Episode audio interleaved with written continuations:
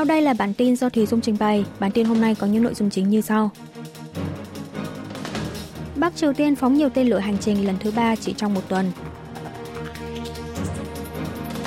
Lãnh đạo NATO cảnh báo nếu Nga chiến thắng Ukraine có thể khiến Trung Quốc và Bắc Triều Tiên dùng vũ lực. Tổng thống Yoon song yeol cam kết số hóa 1.500 hồ sơ hành chính trong 3 năm tới.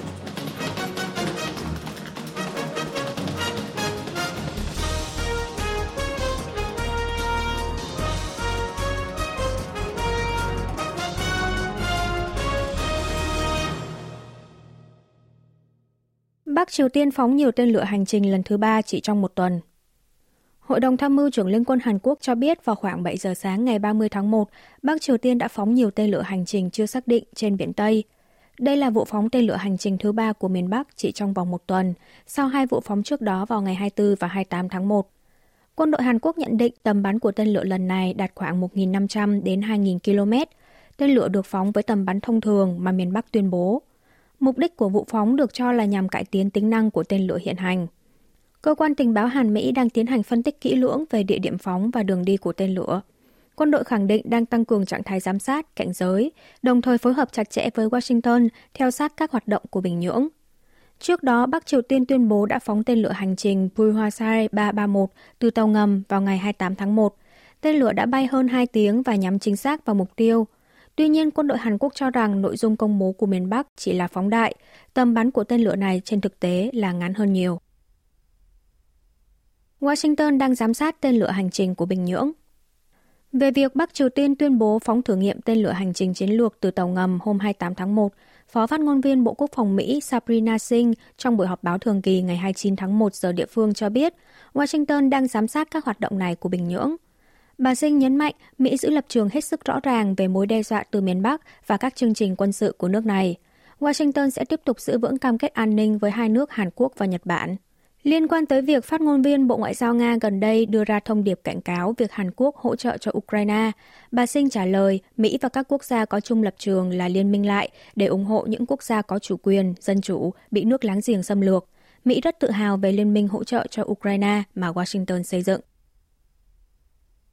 Lãnh đạo NATO cảnh báo nếu Nga chiến thắng Ukraine có thể khiến Trung Quốc và Bắc Triều Tiên dùng vũ lực. Tổng thư ký Tổ chức Hiệp ước Bắc Đại Tây Dương NATO Jens Stoltenberg vào ngày 29 tháng 1 giờ địa phương và Ngoại trưởng Mỹ Antony Blinken đã có buổi họp báo chung sau khi hội đàm song phương tại thủ đô Washington của Mỹ. Tại đây, ông Stoltenberg cảnh báo về khả năng Iran, Bắc Triều Tiên và Trung Quốc trở nên táo bạo hơn nếu Nga chiến thắng trong cuộc chiến tranh xâm lược Ukraine.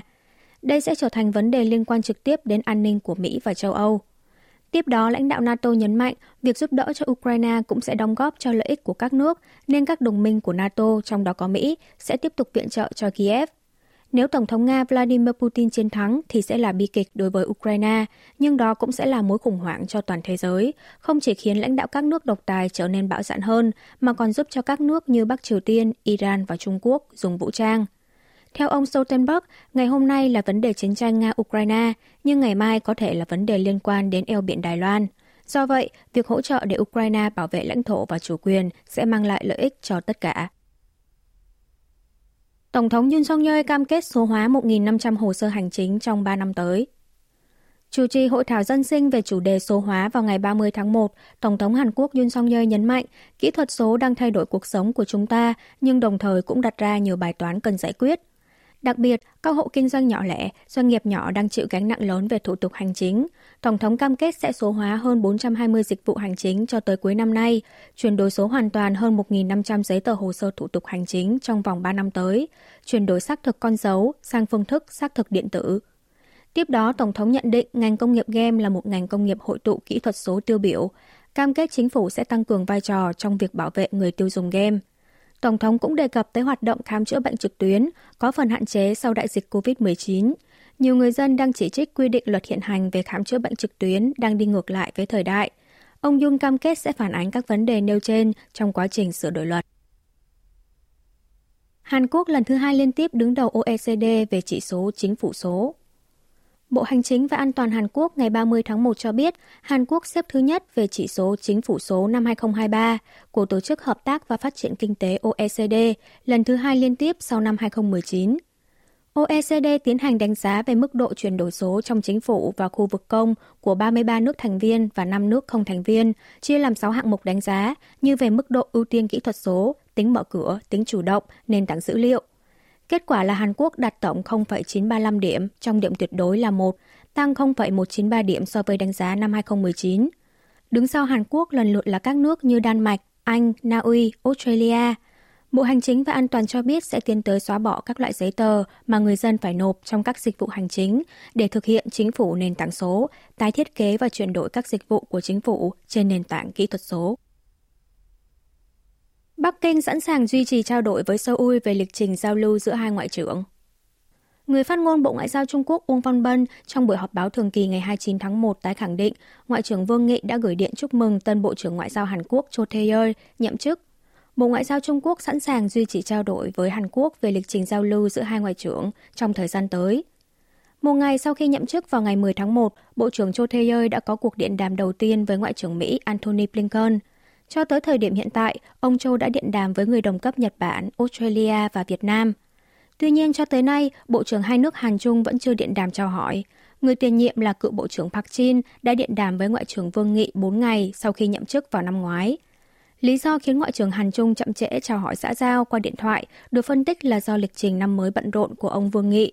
Ngoại trưởng Vương Nghị còn kiêm chức chủ nhiệm văn phòng Ủy ban Công tác Đối ngoại Trung ương Đảng Cộng sản Trung Quốc.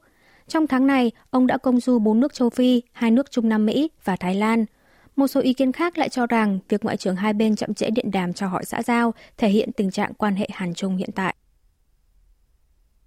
Chính phủ Nhật Bản tránh nêu lập trường về việc dỡ bỏ bia tưởng niệm người Joseon. Tránh văn phòng nội các Nhật Bản Hayashi Yoshimasa trong buổi họp báo ngày 29 tháng 1 khẳng định bức bia tưởng niệm người châu sơn, người Hàn Quốc và Bắc Triều Tiên ngày nay bị cưỡng ép lao động thời chiến là do chính quyền tỉnh Kunma cấp phép dựng. Do đó, việc dỡ bỏ công trình là do chính quyền địa phương này quyết định. Một ngày trước, bất chấp sự phản đối quyết liệt của các tổ chức dân sự của địa phương, chính quyền tỉnh Kunma đã tiến hành cưỡng chế dỡ bỏ bia tưởng niệm trên. Bia tưởng niệm những người châu Sơn bị cưỡng ép lao động thời chiến được dựng tại công viên rừng Kunma thuộc thành phố Takasaki của tỉnh vào năm 2004, nhằm để thế hệ sau hiểu rõ về lịch sử, tăng cường tình hữu nghị song phương Hàn-Nhật. Tổ chức dân sự mỗi năm đều tổ chức lễ tưởng niệm trước tấm bia này, Tuy nhiên, việc một người tham gia sự kiện diễn ra vào năm 2012 đề cập đến vấn đề cưỡng ép lao động thời chiến, khiến các tổ chức theo khuynh hướng cực hữu yêu cầu dỡ bỏ bia tưởng niệm. Theo đó, chính quyền tỉnh Kunma năm 2014 đã từ chối gia hạn cấp phép dựng tượng. Phản đối quyết định này, tổ chức dân sự đã khởi kiện chính quyền tỉnh Kunma. Năm 2022, Tòa án tối cao Nhật Bản đã ra phán quyết rằng quyết định của tỉnh Kunma là hợp pháp. Mặt khác, một số cơ quan truyền thông theo khuynh hướng tiến bộ của Nhật Bản như báo Asahi, báo Tokyo chỉ ra rằng việc chính quyền tỉnh Kunma dỡ bỏ bia tưởng niệm là không hợp lý, là hành vi tàn bạo bất ngờ và khó hiểu, yêu cầu địa phương này dừng công tác tháo rỡ. Hai nước Trung Triều nối lại sự kiện Tết hữu nghị sau 4 năm. Hãng thông tấn Trung ương Triều Tiên ngày 29 tháng 1 cho biết, đoàn đại biểu văn hóa tỉnh Liêu Ninh Trung Quốc đã tới thăm Bình Nhưỡng Bắc Triều Tiên vào cùng ngày để tham dự sự kiện Tết hữu nghị Trung Triều năm 2024. Bình Nhưỡng và Bắc Kinh tổ chức thường niên sự kiện này cho tới tháng 1 năm 2020 thì bị gián đoạn do đại dịch COVID-19. Năm nay là kỷ niệm 75 năm thiết lập quan hệ ngoại giao Trung Triều, nên hai nước đang có nhiều hoạt động giao lưu nhân sự đa dạng, trong đó có giao lưu cấp cao.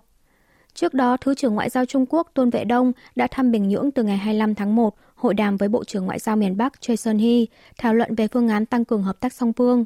Trong ngày 27 tháng 1, đoàn đại biểu Bộ Thể thao của Bắc Triều Tiên sang thăm Trung Quốc. Tổng thống Hàn Quốc phủ quyết luật đặc biệt về thảm họa dẫm đạp Itaewon. Tổng thống Hàn Quốc Yoon song yeol chiều ngày 30 tháng 1 đã phủ quyết sự thảo luật đặc biệt về thảm họa dẫm đạp Itaewon được Quốc hội thông qua vào ngày 9 tháng 1. Trước đó phát biểu tại cuộc họp nội các sáng cùng ngày, Thủ tướng Hàn Quốc Han Đốc-su chỉ ra tính vi hiến trong dự luật. Ông Han lo ngại rằng quá trình bổ nhiệm ủy viên Ủy ban điều tra đặc biệt thảm họa dẫm đạp Itaewon có thể không đảm bảo tính công bằng và trung lập. Tuy nhiên, chính phủ vẫn sẽ lập ra Ủy ban hỗ trợ nạn nhân thảm họa dẫm đạp Itaewon để lập phương án hỗ trợ cho các nạn nhân và gia quyến, như tăng hỗ trợ về chi phí y tế cho các nạn nhân, bồi thường trước khi có phán quyết cuối cùng của tòa án – Ngoài ra, chính phủ cũng sẽ thảo luận với gia quyến lập ra một không gian tưởng niệm các nạn nhân, chuẩn bị đối sách thúc đẩy kinh tế tại khu phố Itaewon, quận Yongsan, Seoul. Hiện trường vụ dẫm đạp xảy ra vào ngày 29 tháng 10 năm 2022, khiến 159 người thiệt mạng.